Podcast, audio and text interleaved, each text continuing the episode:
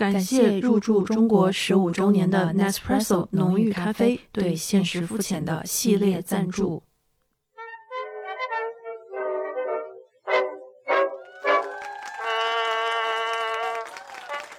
女士们、先生们，欢迎大家来到《现实肤浅》二零二二年度评委会最佳剧集颁奖现场。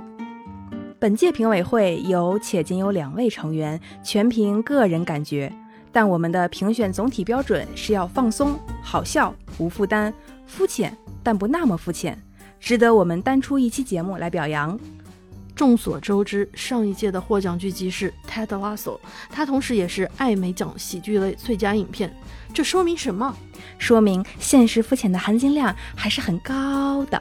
下面我们要宣布 Nespresso 杯第二届现实肤浅最佳剧集的得主是。冰冰地球游戏厅，请 PD 及参演嘉宾速速与我们取得联系，领取奖品。我们将亲手为各位制作热拿铁。축하합니다존경하는 PD 님과배우여러분빠른시일내에연락주시면경품을받으실수있습니다따뜻한커피라떼를만들어드리겠습니다 最终解释权归本台所有。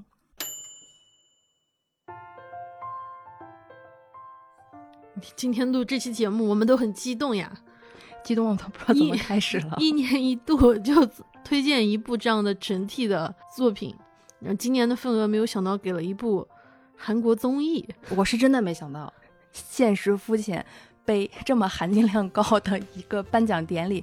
会把今年的最佳颁给一个韩综节目，我是真的没有想到，而且我也没有想到我能和你聊一期关于韩综的节目，详细的聊一下他给我们的感受。因为在我的印象里面，其实 Aris 是不太看韩综，或者是关注韩综和韩娱呀，或者是 K-pop。我相反，我是自己自己爱看的，而且我已经看了很多年很很多年，可能没有看过所有的综艺节目，但至少有一半的节目都看过。所以，我们推荐的今天推荐的这个节目呢，也一开始只是我个人非常日常的哦，这又是一部新的综艺，那我就看一下吧。我是抱着这样的心态，没想到最后成为了大大型的真相现场，成为了别校今年的啊，到目前为止唯一最喜欢的、最快乐、最快乐的时候。也没有想到成为了本年度我们播客的一个推荐节目。我以为我们是一个虽然嘴上说肤浅，还是可能会找一个，比如说真相捕捉、大明王朝一五六六本来本来真相捕捉或者是大明王朝，还有我之前喜鹊喜鹊谋杀案作为今年的候选，没想到。再不行，我哪怕颁一个那个，我也颁给那个美美女摔跤 联盟。之前你也推荐过，至少它听起来还有点，就有点有点东西。嗯，那你说？你告诉听友们，就是用一句话形容这个节目，这这部综艺，请问这是一部什么综艺？这部综艺啊，它的官方介绍，大家可能会听有点懵。新概念混合多元宇宙综艺节目，豆瓣九点五，现实肤浅评分九点六。他说的那个根本就不是人话啊，听不懂。我给大家解释一下，就一个不看不看韩综的人，就是一个中老年 PD 导演带着四个。从九二年到二零零三年不等的四个女孩儿去了泰国，一路上做游戏、吃东西的节目日常记录，其特点是哈哈哈哈哈哈哈大笑。原本的期待是导演折磨演员，最后变成了演员演员折磨，也不能折磨，就是大家都很愉快，就是反套路，哎，就是一反之前韩综的套路。我觉得还是一个有一点零零后整顿综艺现场的这个味道，大家没有那么多的这种 等级观念，而是我想怎么样，我就直接告诉你我要怎么样，或者我不怎么样。节目里面的四个女孩，她们每个人的性格都各异，嗯啊，除了她们思维思维之外，一会儿我们会展开说。嗯，最重要的，我觉得就是他们的那位 P D。他们的你跟他比较熟，你来。哎我单方面的老熟人，这是他相对来说近几近两年比较新的节目。然后老罗老罗是我们老叫这个昵称，他的本名叫罗英熙。那 PD 对他本来就是一个资深的综艺节目制作人，他的一些综艺我看过，但没有全看过。老罗的综艺非常有特色的是，他能够在他所有的综艺里面让观众记住每一个人和发现每一个人更多更精彩的一面，而且他的节目的特色是。嗯，不会让你和综艺里面的嘉宾有距离感，而是能让你快速的融入到他们，和他们一起去体验当下。其他的节目有开餐厅做饭，有勇闯时尚界，去玩穿搭、玩时尚，有别的旅途，有探险。所以每一次他的节目一开播的时候，你都能够进入到里面。当他演，呃，有餐厅。主题的节目的时候，你会觉得我和他们一起在开餐厅或者是在做饭，你会跟他体验其中里面你任何有真实的那种感受。那包括看到最新的地球游戏厅的时候，我就感觉我是起去了泰国，然后玩了八天。嗯，他们就是每一个出演嘉宾会让人觉得是人，中间非常真诚，中间没有那种 drama，因为我知道内娱也有一些可能，我之前听说的哈，什么有一些。呃，抄袭或者是复刻，或者是买了版权，嗯，但是他仍然可能会呃，P D 会故意的制造一些 drama，放大一些矛盾和冲突，看上去更怎么说挑事儿，没事儿找事儿，会有一些，或者是他会过于的走心，就是一定要把你弄哭，过分煽情，对煽情，一定要让你说出你心里不为人知的秘密，然后这个秘密在我们看来就是。无病呻吟，就有时候，有时候会会有这种感觉，会觉得哦，你们本来就是高高在上，干嘛？那个灰姑娘 体验生活，王子体验生活是吗？是就那种感觉，非常有距离感。我我代入不了。我其实我看综艺的最大的目的就是，我不想从它里面获得什么升华的价值观，或者是让我能够蜕变。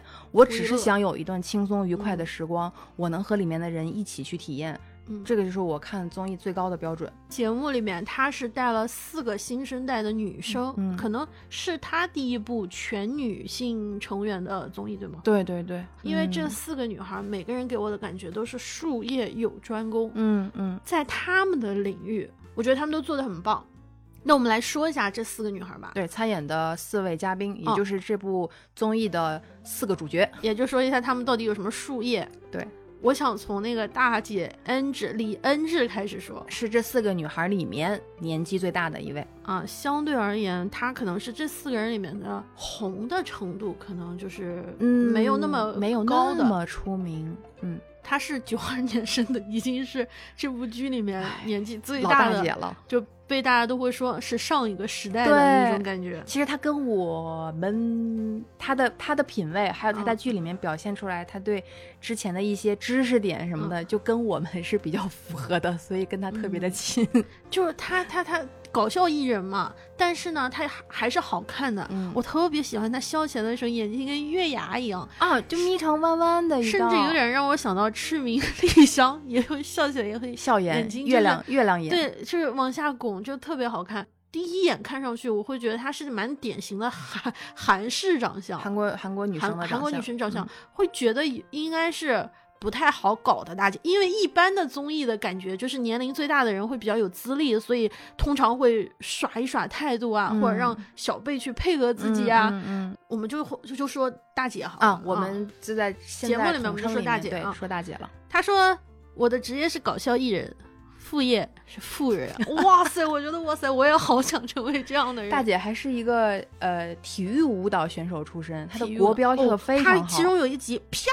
对，分叉身体柔韧性特别强，对，国标跳的真的太好了。而且大姐，我有点冒犯，就是大姐长得不是特别好看，就在艺人的长相，但是她说我喜欢的人最后都会和我在一起。最关键的是，你能 get 到能，get 到，嗯，因为我有时候觉得红颜薄命、长得太漂亮的女孩，反而容易情路就是不是很情路不是很很情路会坎坷。但是大姐说这句话的时候，她她说她喜欢的人最后都喜欢都会喜欢她，我太能理解了，好吗？我觉得她就是这样的人，而且她按照站在我的角度来看，九二年她还是很小啊，对我对于我来说，九二年还是很小，但是她时不时又能透露出一种 妈妈辈的那种气碎碎念，气质，碎碎念去唠叨。哎呀，你这样不行啊！哎呀，你不要这样啊！谁谁欺负我们家孩子？我咱们来唠唠。对对，我跟他特别的没有距离感，因为就就感觉他就是身边差不多和我同龄或者是比我小几岁的人该有的一个样子，会会唠唠叨叨呀，也会有小女生很心心细的一面。他真的非常温柔。呃，其实韩国的搞笑艺人，我觉得挺不容易的。嗯，就就虽然是怎么说呢，就艺人肯定还是会比我们要更光鲜亮丽一点，但是搞笑艺人吧，我总觉得他们心酸的，呃，经历会更多一些。你想，你看在节目里面，他又展示了自己的舞蹈功功底，他也要很游刃有余的有那种综艺感的效果。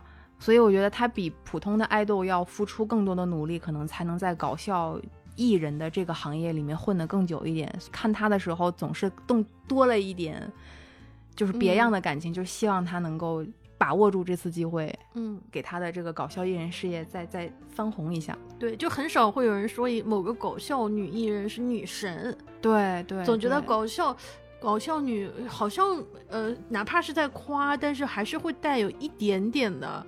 戏谑的成分，嗯，就文艺片女主角和搞笑片女主角 总是搞笑艺人会牺牲更多，对，但是凭什么笑好像感觉就肤浅了呢？对对，这个这个是个好问题，嗯嗯。排行老二的叫咪咪金美贤，嗯，她是一个口齿不清的 rapper，很搞笑的点在这儿，她的组合，她也是个女团嘛，她的女团 Oh My Girl 我是知道的，嗯，但是我。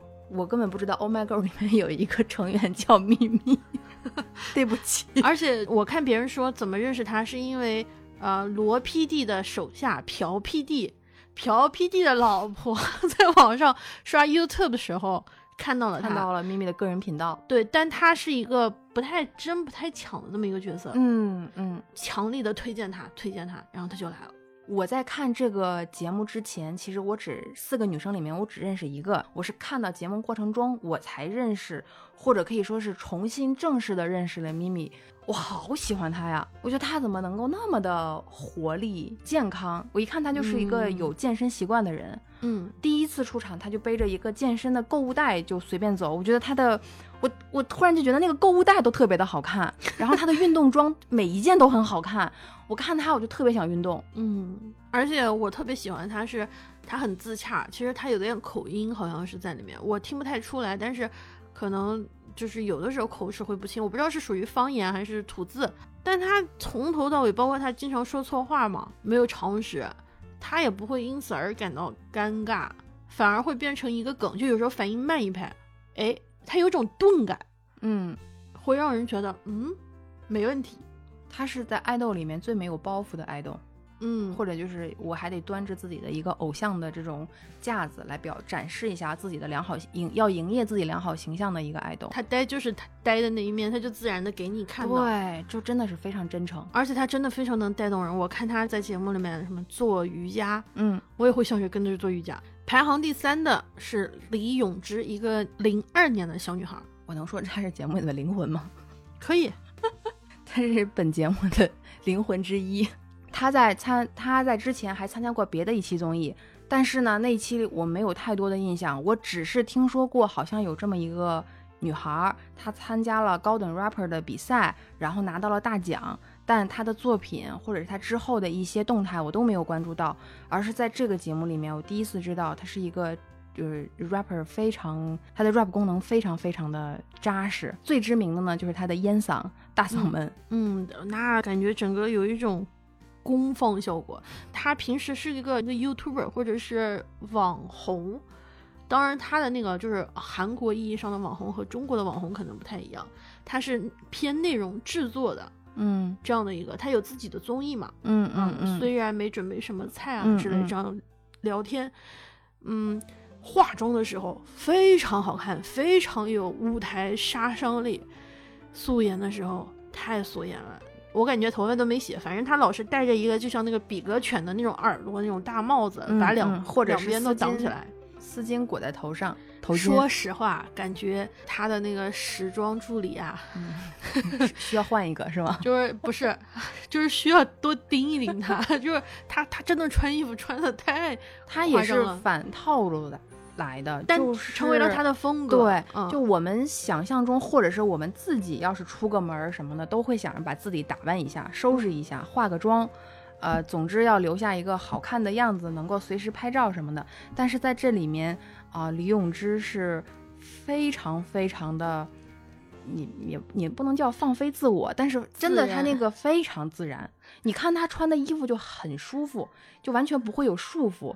就跟我平时在家穿的一样。对，他就他就把我们平时穿的，在家穿的，或者是没有那么重要的场合，第一次见面没衣穿，但是最后一次就第十十一集，就是从韩国又回到韩国的那集，嗯嗯，化了一个妆，结果还没化眼妆，戴了个墨镜，真的是我我最开始很看很不一样他的时。候，觉得哇，他他好放松啊，没有觉得自己因为穿着不同的衣服就就会有什么别扭啊，或者是要对自己的衣衣着有什么要求。哇，他唱歌真的好好听啊！我我因为，呃，就是这几个人我都很喜欢，但是四个人嗯的后续，我其实有看咪咪的频道，嗯但是我觉得好像没有那么吸引我。就我个人而言，嗯嗯只有永之的那个聊天的节目，嗯 因为其中有一期是跟那个丹麦的那个 Chris Chris，Crystal，Toff，因为他俩是半英文，我觉得听起来没有障碍，我就直接看那一期。嗯。后来我又看，因为你不是喜欢 Crush 吗？嗯，他 Crush 又有一集我有看了，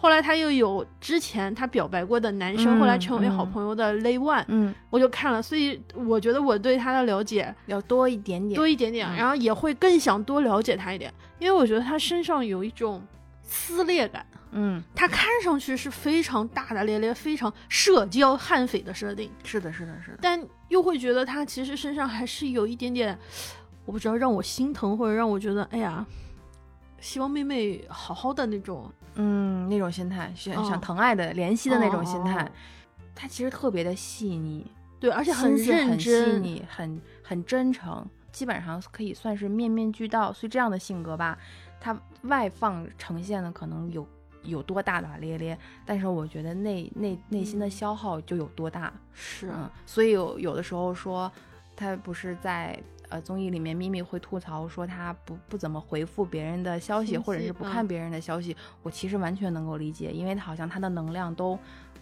都用在外面了，所以等嗯他能够有自己空间的时候，他可能什么人都不想打交道，有可能啊，我觉得他是那种老天爷赏饭吃的人，嗯，就是中学、高中嘛，嗯出道就拿到了这个 rap 比赛的第一名，第一个女孩的 rapper 冠军。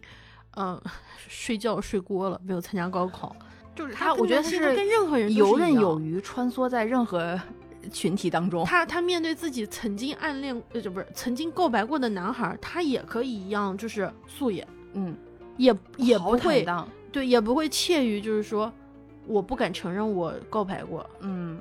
对，这就是永之零二年的老三接下来到了综艺里面的老小忙内忙内幼珍啊，嗯全名安幼珍，我对她是最熟悉的。就是我在看这个节目之前，我只知道老罗和安幼珍，因为安幼珍参加过 Produce 四八，我是看着她一步步长大的，就感觉就李永之说又安幼珍像女儿一样，我感觉她对我的存在就是这种这种感觉养。成系，因为他是从一步步从那个节目里面，从一个不知名的练习生，最后到达出道位，然后成团出道，成为了现在最当红的女爱豆之一。因为你说她可能是这种综艺选拔上来的人，所以她会给我一种感觉是她非常呃执着于成功，他他会把成功写在脸上。其实我觉得他们团的成员都事业心比较强，对，事业心非常强，都能嗯看出来的。呃，节目组有好多花字嘛，其中有一个我记得特别清楚，叫“和脏兮兮共存的清新”啊，然后好多人说他是，好多人说他是狗狗安狗狗，啊像小狗一样狗清澈嗯的眼、眼神，但是呢是眼神清澈的疯子疯子。哇，那真的是他有一期那个早饭的时候，起床任务就你要提前做个任务，第二天才能吃早饭。他特别想赢，他说的那句话：“我不想吃早饭，只是想成功。嗯，”哇，我觉得好坦荡的说出这句话。对，就是我，我非常大方的说说明白了我的目的，我的目的就是什么，我也不装，我也不隐藏，对，一方面她是个女偶像，但另外一方面她是个搞笑女。一方面你看她就是很甜美，因为那个团都走的是那种女 idol，真的是很漂亮啊，很漂亮，很漂亮。但是她那个里面也有很很很帅气的一面，对，就很飒，对对，看上去好凶狠，我要赢。但有的时候你就感觉她特别愣，呃，懵懵的，呆呆的，有一点呆萌的那种感觉，而且还有点狂，对，又又又懵又狂，对对，就是就是非常的多面。我就不说别人了，我就拿我自己举例。就是如果我正当红，我肯定有顾虑的。我一定要在节目里面三百六十度呈现我无死角的美貌和我没有什么缺陷的性格展示。因为综艺很容易暴露一个人的呃性格的多面，它可能是一个好的滤镜，但有可能是打破的滤镜。我爱看韩综的原因也在这里面，是这里面的女爱豆是一点都包袱都没有，嗯，他们没有用 生命或者是全身心的付。交付给他正在演的、出演的这一部综艺的当下，他就在享受那个里面他的角色。我知道他可能这是他的工作之一，但是他让我相信他很享受这个综艺带给他的一些快乐。嗯，所以，嗯，我觉得安宥真在里面还是有所保留的。就是他从一开始是，他是一个慢热型的人。他一开始时候第一集的时候蛮拘谨的，喝酒都拿吸管喝。对，就还是很在乎自己形象的，要动一动自己的刘海儿，然后要时不时的弄一下自己的头发。但是慢慢的，我能看到他是和人逐渐熟悉起来以后放飞自我的那个状态，我特别喜欢这一点。是他们四个人，其实就是我们已经介绍完了哈。我觉得他们四个人其实，在各自的业务领域，就是在各自的。领域，嗯，业务能力都是非常扛打的。就是你可以看到它里面有很多，比如说唱歌跳舞，我基本上不听 K-pop，嗯，但是对于他们来说，就听，我的妈，怎么三秒钟就能听出这首歌是什么歌呀？韩综的，就是韩综艺人的天赋之一，就是听歌两三秒就能猜出来这歌唱的是什么。我天，我真的觉得好厉害哦！而且每每个舞，我觉得他们都会跳，我觉得这是诚意。不是一个人会跳，是四个人都会跳。嗯，一方面我觉得是诚意，另一方面我觉得心酸的点也在这里，就是我要跟得上时代，我才不会被娱乐圈淘汰。嗯啊，所以我要紧跟当下最火的潮流。现在出了什么歌最火，我一定要立刻的、快速的把这舞蹈学会。这样的话，我就有更多。的机会去跟别人，就融入到别人的圈子里面。嗯，他们一直在不停的练习啊，不停的在那个地方，哪怕是休息也会对 MV 就是学那个舞蹈啊，对，学动作。我有一种感觉，就是原来这些天才，其实他们也是努力型的选手，很用功。对我，我怎么说，就是除业务能力哈这一方面，其实最打动我的是，我觉得他们非常有职业素养。嗯，泳之。啊，在中间，因为教的太厉害了，嗓子完全哑掉了。但他没有一丝一毫在节目中说：“哎呀，我昨天嗓子哑了，所以我今天不说话了。我我嗓子哑了，你们为什么还要让我参加节目？你们不能给我一些优待？”没有，完全没有。他依然还在努力的参演，那种积极性和那种投入度，依然我觉得是百分之一百一的。另外，比如说那个又安宥真刚从德国回来，好像是一落地对参加颁奖去参加典礼，呃，一个演唱演唱演唱会啊，回来之后立刻来到节目组，完全没有倒时差。对，但节目中就提到了一两个地方很短，完全没有任何的煽情，或者是说，哎呀，你看他好辛苦好不容易，没有没有完全没有。那么刚到曼谷的时候，永之出去说，我中午我第一个来了，我要去外面兜一圈，我去买个那个冰棍的时候。安宥真就爬到床上说：“我不去，说我要睡一会儿。”就在那个时候才知道他没有。对我才知道是因为要就是在需要倒时差，之前完全没有任何地方会说：“哎呀，你看我有过得多不容易。”我没有，我觉得，但是但是就是因为他的这种克制。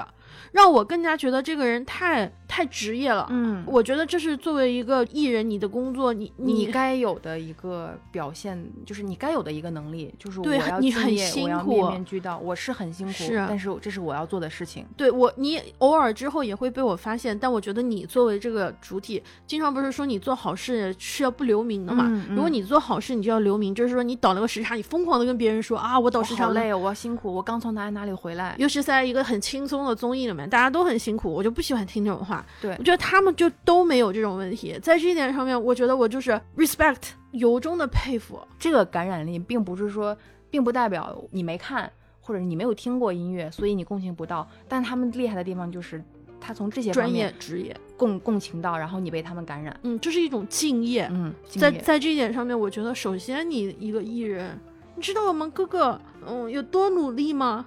不知道，这是这是我爱看韩综的原因，最大原因，每个人都很敬业。嗯，这个是，但是我也不不能说他们完全就是是一个完美，而在节目中，他们其实也有非常局限的一面。对，常识是中间问了两次，这个应该是一些 K-pop 人的，呃，就从小练习，嗯因为他们可能要大量的时间花费在练当练习生上面，所以几乎是一个与世隔绝的状态，也是说实话没什么文化，就不是没有文化就没有没有太多常识。比如说，其中有一个问题提问：荷兰的首都是哪里？三二一，叮叮，没回答上来，对，所以呃，节目制作组也会故意的拿这个来去为难他们，就知道他们 可能对常识不是特别的擅长。他们不是那种完美的，对，他们不完美，反而让人觉得就是作为一个职业艺人，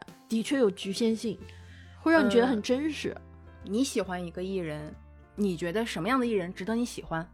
我会喜欢的艺人，一方面是他有我有的东西，就是我们在一些观点上面是一样的。我觉得嗯这个人的人品是我认可的，嗯，呃，我们不一定人品都很好，但是我们的人品差不多类似，能够类似。嗯，还有一点是他身上有我实现不了的东西，明白，比如说职业能力，嗯就我肯定是没有办法成为一个艺人啊。是的，但是他们身上因为有一种坚韧不拔，我没有办法成为一个科学家，我也没有办法成为一个舞蹈演员，我的身体柔韧度都不到。嗯但他们在他们的领域，在做那份工作的时候，我能感觉到他是投入的、职业的，我会尊敬他们。嗯他们和我的共共同点，或者是我们相近的观念，会让我觉得他们是可亲的、嗯，亲近的，亲近的，没有太多距离感对。，又尊敬又可亲。我觉得我会对这个艺人会有好感。我差不多和你类似，嗯，嗯，我不知道我该怎么证明自己其实不追星。嗯 我我要是不追星，艾瑞斯说摇头，怎么可能？艾瑞斯在摇头。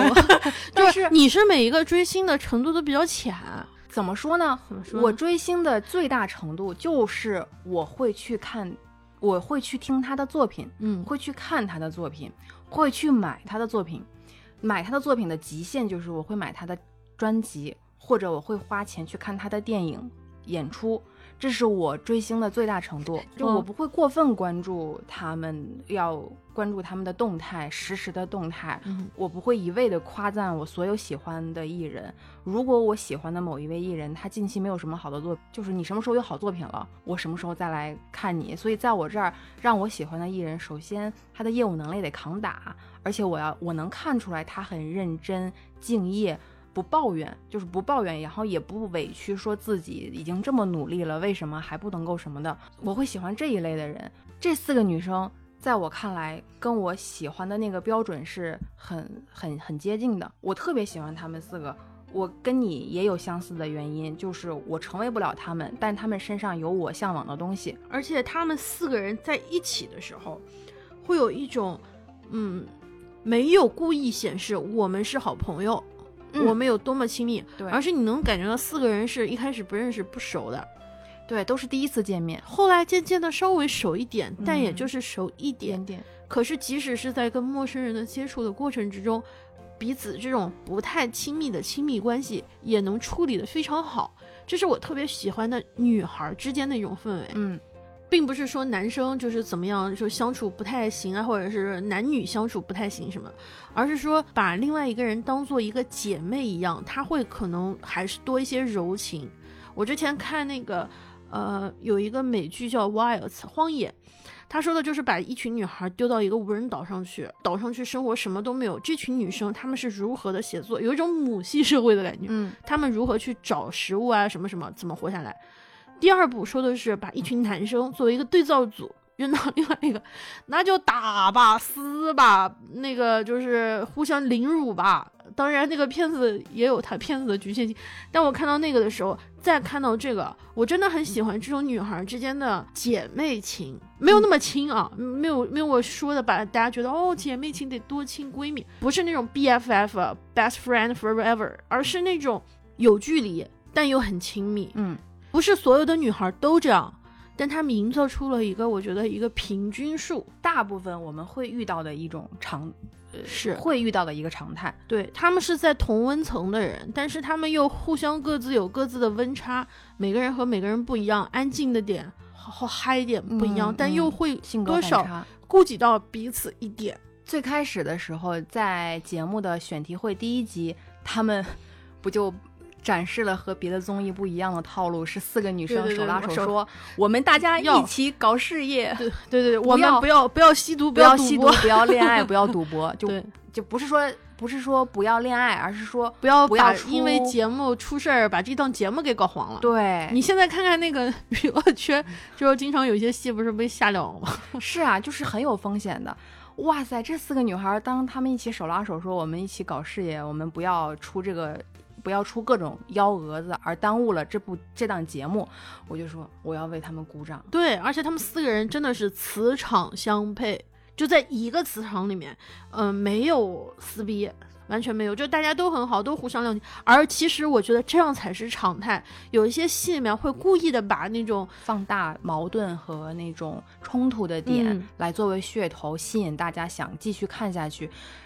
我又要说刚才那句话了，这也是大部分韩综会有的一个风格，就是嗯我的节目是平淡如水的。啊，这个平淡如水不是说声音吵呢，他他们的节目确实是声音很吵，很热那很热闹，但是整体还是平淡如水的。我为什么从看第一集的时候我就哦，我说这个节目我好喜欢，嗯呃，大姐不是九二年的嘛？嗯九二、年其实应该是要我说的话，就是三十三十30啊，嗯三十岁。但是韩国人的这个虚岁算的太邪门了，啊，他在那个节目里面应该是说自己已经是三十一还是三十二了，这个不邪门就是周中国也岁就是对也也也虚到这么程度吗？我以为虚到一岁两两一岁就已嗯经可以了两。岁一般就是下半年的，有时候会虚两岁。我坚决抵制虚岁。嗯，好，大姐就说了一句很随意的，就是我们日常会说的一句担忧的话，就是。嗯啊，我都三十一了，怎么办呀？因为三十嗯。岁在韩国娱乐圈的对于女艺人来说，其实是一个稍微危险的门槛，它就意味着你可能会逐渐的丧失掉更多崭露头角的机会，你会被年轻的一代一代一代代淘淘汰，所以三十岁就已经成为他们的一个很严重的年龄危机，而此时。咪咪金美贤女士嗯。用很自然又很快速、不加思索，就是我内心很诚恳的对大姐说：“哦，你不对，现在正当时啊！”哦，就这嗯一句话，我就觉得这个节目我得 继续追下去。对他们真的其实呃没有不担忧。对永永之后边好像是要参加一个减重节目，嗯，是的，？是的，是的，他第一集的时候脸那个下巴还是尖的，后面又戴着那个大帽子，就 越吃越胖。有点浮肿了。他有一段时期瘦到特别夸张，非常完美的但那个但但是 Golden Rapper 期间，他刚啊出道的时候、很其实很胖，嗯就是一个普通的学女生。女高中生然后他说他可以胖到七十多公斤。最后一集吧，在泰国的时候吃了六袋麦片，我的妈呀，比我还能吃。我我觉得我吃三袋麦片应该差不多了。但你看哈，他们有焦虑身材，他会说我少吃一点包括有一些东西，嗯啊，好像有一点的控制体重，嗯，然后但他没有说我完全不吃啊，我就觉得这点挺好的，而且他也会开导自己，我要想瘦，我一定能瘦，我要瘦，的，我要瘦是，的。因为我要去参加一个没有必要为你的体重怎怎么忽高忽上了而去道歉啊！抱歉，我现在好像有点重，怎么样？做游戏的时候可能会给会给你添麻烦。另外一个女孩就会很自然的说出完全不会，你不要有这样的顾虑。现在正当时，三十岁，三十岁啊，正当时啊，你就让大姐很很坦然的放下了她可能参加这档节目的顾虑，对，因为你想现在当红的安宥真。呃，永之他们都是零零二零三，嗯就是就是现在最花样年华的时嗯候，那咪咪和呃和大姐 其实已经 算是老人了。中间有一段找路的，就是他们被扔在一个地方，然后让他们嗯四个人找到目的地才能拿到奖、奖嗯奖励。那集特别搞笑，咪咪站在旁边嘛，说对不起，我不擅长找路啊，然后就这样，然后大姐说。没有关系，咪咪，你能在这里，这就是是对我们最大的奖励。然后我当时心里面想，大姐，你 你也没找路啊干嘛？然后两个小孩就在那不停的就是 MZ, 这一段也是我嗯非常喜欢的呃节目里面的一个片段，我大概的跟听友们讲一下这个嗯前因后果。当时他们是节目组想设计的一个恶搞的小环节，临时放他们鸽子，让他们遇到一个突发状况，让他们自己去找路到达一个集合点。节目组以为这四个人会找路会找得很麻烦，甚至可能也不太会用当地的交通工具啊什么的。但是这四个人呢，两个年轻的女孩，更年轻的女孩呢，就发挥了啊、现在这个智能手机的最大的功效，呃，找路、查地图，找到嗯他们要汇合的地点。那另外两个人跟我我这个年纪的 出门旅游的人特别的像，两个人负责找路和问路。那么另外两个路痴的人，他们也有自己的分工，他们并不是说我就坦然的接受自己，我就找不着路，我就跟着你们就行了。他们会积极的去帮另外两个找路问路的人去拍摄他们的分量，因为在综艺里面，每个人的节目分量是很重要的。如果你的节目分量不够的话，一你可能完成不了节目的指标；二你没有被观众能记住，因为节目里面没有太多你的镜头。所以那些另外两个人会很贴心的帮他们记录，因为他们会问路而可能会丢掉的丢掉的一些拍摄的画面。而且他们四个人有在过马路的时候会不自觉的排成一队，这个是我跟朋友出去，或者是我跟呃家里人出去的时候会会会有的一点相似的地方，就是不自觉的大家会一一前一后，一前一后。乖规规矩矩的在海外旅行的时候，会在路上走着的一个情况，我一下就带入到，哇，我和我的朋友们出门旅行的时候也是这样的，有人负责积极的查看地图，我要是我应该算是半个路痴，那我在旁边呢，我也不想给别人添负担或者是添麻烦，我能帮他们做什么就帮他们做什么，就这一段非常日常的画面，我就特别喜欢。嗯，而且我特别喜欢他们的一点是，当时他们还是有一点着急，呃，因为要赶在有时间限制，对，在这个过程之中，他们没有急。我觉得就是这种，人家都说旅行的时候很容易看出你跟一个人适不适合。对对对，在这种有任务时间紧的时候，很多人会丧失脾气，就原本有的礼貌都会忘掉。嗯，但他们没有，他们哪怕是和工作人员，就是地铁的工作人员去问了路之后，还会说谢谢，谢谢，也并没有说催促说，哎，你再看看对不对？也没有怀疑，是说没有人有急躁的那种情绪，没有人会怀疑说，嗯，你找的对不对啊？是不是这条路啊？嗯，就是这种，如果我不擅长，我选择了这件事情交给你，那我就相信你。无条件信任，如果你找错了，没关系，那我们就我们换一条路。对，这是我非常喜欢的一点。我也是，我也是。其实啊，这嗯一段，呃，他们找路完成任务的这一这一个画面，嗯，很多综艺完全可以把它拍成一个有冲突感的。对啊，你怎么路找不到啊？哎呀，是不是这条路啊？我当初说了嗯不不能选对那儿，对你怎么选嗯了这儿？你又不听我的。非常能够拍成这一类的画面展示，就是以冲突为主为嗯前提的。但是罗 PD 在里面就也没有花费太多的时间，就他们四个人自己拍，就四个人拍了一个 vlog 形式的还晃的不行，vlog 形式的记录，很可爱，就是很亲切。看到里面会看看到自己和朋友的影子，是的，是的，是的，就是这也是我说我们喜欢的合拍的东西。，对我好像跟着他们一起玩了，在泰国玩了八天，嗯，而且在这个里面，我有一点我就能意识到的是，我一直会有疑问，或者是大家经常会有疑问是啊，我为什么没有一个好朋友？我嗯为什么没有一个和我怎么怎么样的好朋友？我好羡慕谁和谁是特别特别好的朋友，而忽略了其实友情是培养的，不嗯是我突然间就拥有了一个立刻和我很好的一个好朋友，而他们四个就是这个节目就是记录了他们培养友情的过程。他们也许不会成为至亲的那种像好姐妹一样的，但是在这个里面，你能看到他们一步步的培养出了友情，嗯培养出了我想了解你更多一点点，你想了嗯解我更多一点点，然后啊，没想到你还有这样的一点。一一嗯天比一天亲近。我在第一集的时候，我我就感觉，如果我在现场，我可能嗯一句话都说不出来，而且是个完全的社恐。我觉得这个综艺肯定就会把我淘汰了，我根本不会出演。但是嗯到了后几期，你会看到他们越来越松弛，越来越放松。嗯，我觉得还有一点很关键，他们彼此是很平等的，不会因为你是当红女女爱团的怎么样，我就会对你更什么一样。同时，他也会，比如说 P D，他是这个节目的一个制作人，嗯，所以你是不是对他得尊重一点？否则他把你节目都给剪没有了。但没有，我觉得这就是零零后整顿职场。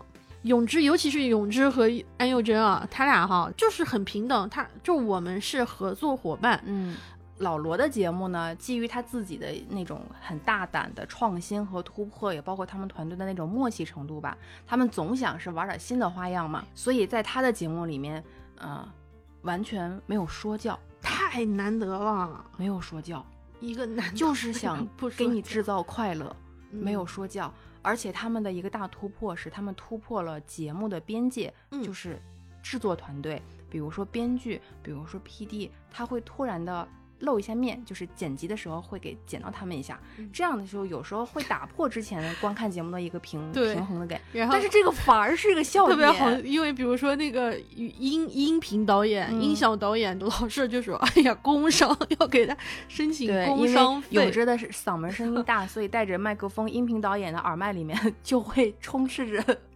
那个泳池的大嗓门。所以我看综艺节目的一个感受是，你得让我相信这一刻，嗯这也是我去主题乐园的目的之一。嗯嗯嗯我作为一个主题乐园爱好者，嗯我愿意去主题乐园，所以我愿意相信，在那一刻，这个主题乐园就是真实存在的。我嗯知道这是一个，呃，有娱乐嗯场所，主题对，乐园，是是假的，是营造出来的。但我来就是为了这份假。是的，我我既然我来了，我愿意相信，在那一刻，所有人都在努力的是把这个乐园变成真的。我也知道里面的工作人员他们是挣工资的，嗯嗯，他他们是来上班的，他们是来一样的对，很累的。所以去主题乐园和我挑选看综艺，或者是希望综艺能给我带来的效果是是一样的，就是如果一个好的综艺。我愿意沉浸在里面，我愿意相信我和他们在一起。你一定是那种花车游行的时候会举起双手跳着和演员们互动的人，对不对？朋友们，我是一个社恐，我也不太愿意和很多的人打交道嗯啊、但是呢，我告诉你们，一旦我进了与主题乐园，嗯我就不是我了，我会就是那条街上跳到最高的仔仔。对，我会跟路过的每一个工作人员打嗯招呼，特别夸张的，我在日常生活里面也演起来了，对我也不会、不会有的那种举动。在花车游行的时候，我会对每一个角色人嗯物挥手互动。所以我们能成为朋友呢。是的，所以我们会成为朋友。就就是我觉得在你都进去了，你就千万别扫兴。看我好喜欢你。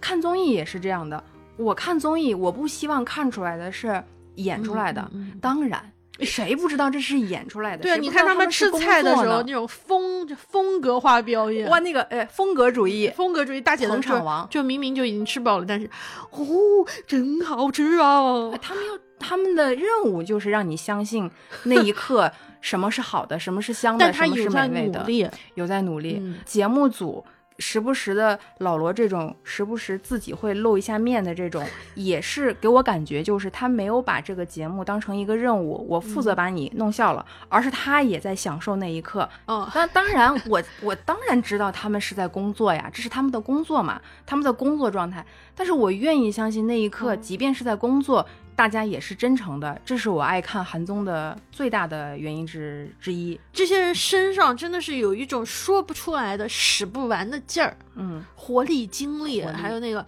呃，老罗中间有一段是说，我给你们三百五，求求你，你们稍微安静一点。还有，你们难道不想知道国内的大事吗？你们不能刷刷自己的手机机吗？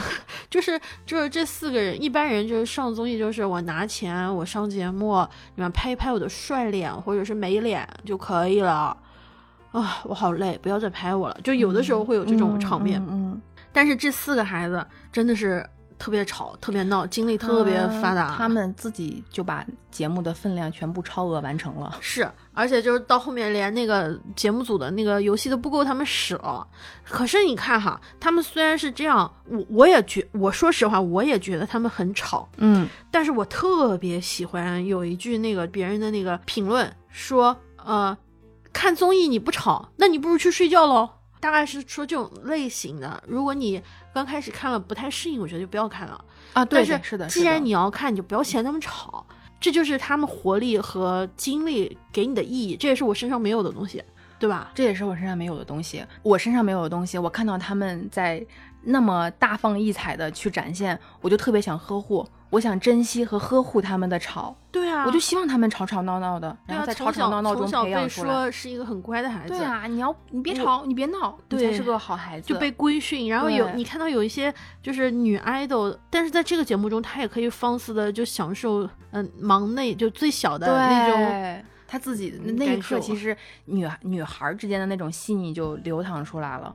其中他们，因为我不听 K-pop，我都不知道 IU 是，啊，有有有一首歌叫做《夜信中》，嗯嗯，我我我看到里面他们就引用，然后有一句歌词飘出来说：“如果你希望别人睡得好，那就是爱。”哎呦，这就是这个综艺特别美妙的一个地方，它全程都很吵闹，然后它突然，它突然间。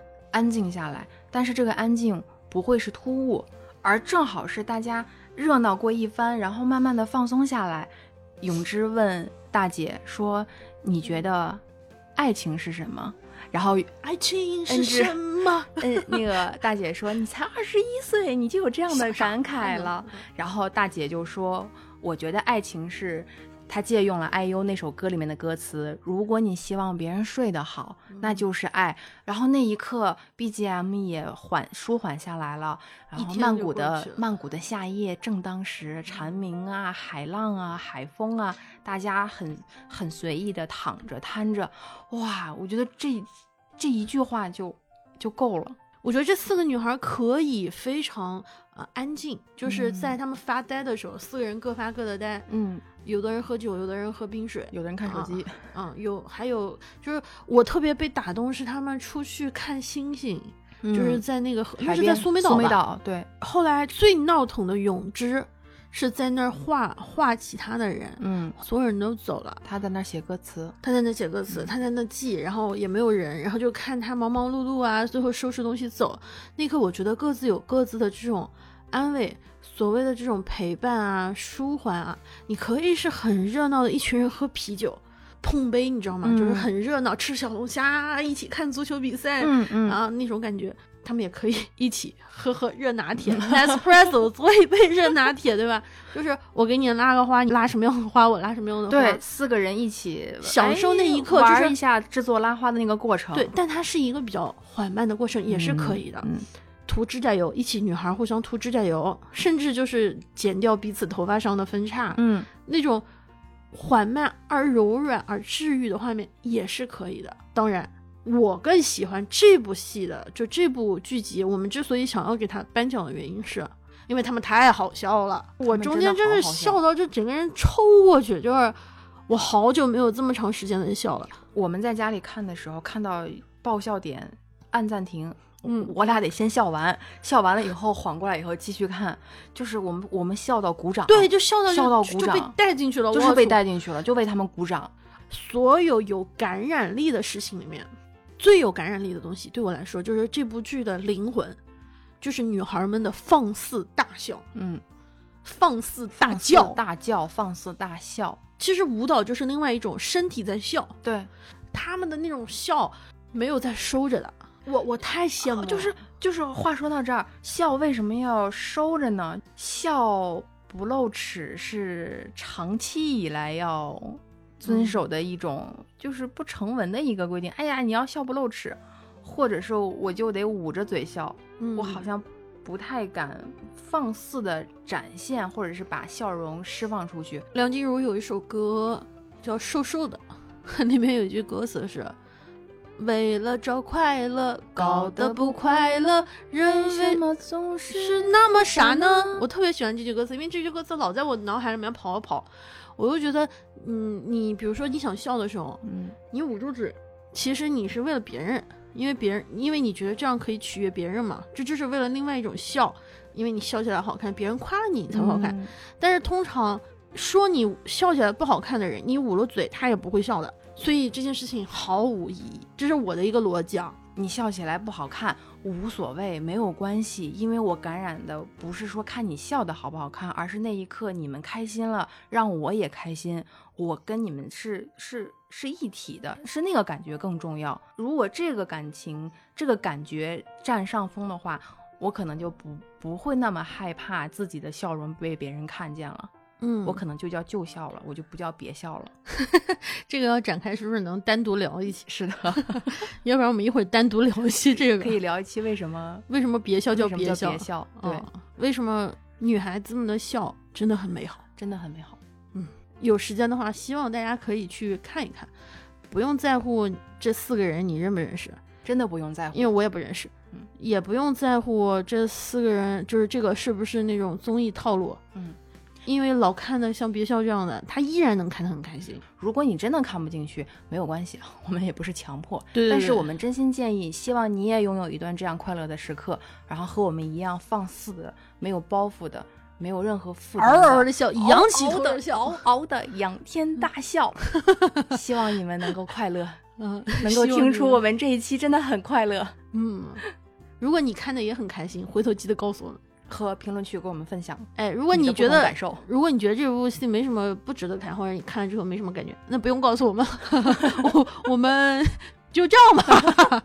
你能找到让你快乐的事情就好了。对，那我祝你能找到让你开心的节目，开心的剧集。嗯，你可以告诉我什么让你开心，但你不用告诉我我说的不好笑。节目的最后，再次感谢 Nespresso 浓郁咖啡对我们的支持。姐妹们的小聚总是有说不完的话，聊天聊到嘴干，干脆在家用 Virtual Plus 咖啡机做下午茶。几个完全不会拉花的咖啡小白凑在一起，为了拉出一个经典的叶子图案而手忙脚乱。伴随着馥郁的咖啡香气，嬉戏打闹，彼此吐槽着对方拉出来的叶子累了、裂开了、卷起来了。慵懒的气氛，放肆的笑声，好朋友们笨手笨脚却认真的模样，组成了这一段难忘的轻松回忆。但无论是拉花的花案是否难以辨认，Virtual Plus 稳定的出品都能够让每个人享受到 Nespresso 奶咖惬意的味道。轻抿一口，咖啡纯郁的香气被紧紧包裹在柔和的奶香中，坚果和谷物的余香回荡在唇边，让人忍不住嘴角上扬。